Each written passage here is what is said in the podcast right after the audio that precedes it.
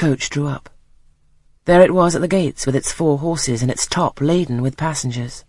The guard and coachman loudly urged haste. My trunk was hoisted up. I was taken from Bessie's neck, to which I clung with kisses.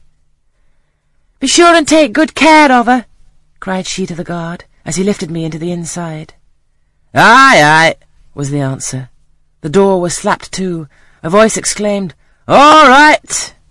And on we drove. Thus was I severed from Bessie and Gateshead. Thus whirled away to unknown, and as I then deemed, remote and mysterious regions. I remember but little of the journey. I only know that the day seemed to me of a preternatural length, and that we appeared to travel over hundreds of miles of road. We passed through several towns, and in one, a very large one, the coach stopped. The horses were taken out, and the passengers alighted to dine.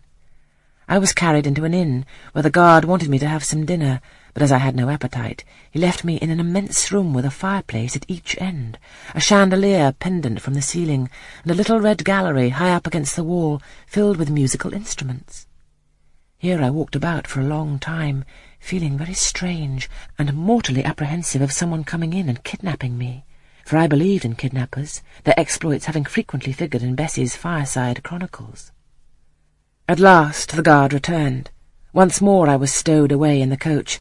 My protector mounted his own seat, sounded his hollow horn, and away we rattled over the stony street.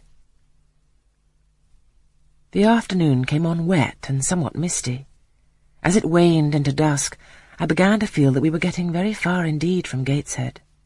We ceased to pass through towns.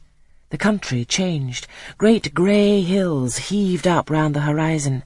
As twilight deepened, we descended a valley, dark with wood, and long after night had overclouded the prospect, I heard a wild wind rushing amongst trees. Lulled by the sound, I at last dropped asleep. I had not long slumbered when the sudden cessation of motion awoke me. The coach door was open, and a person like a servant was standing at it. I saw her face and dress by the light of the lamps.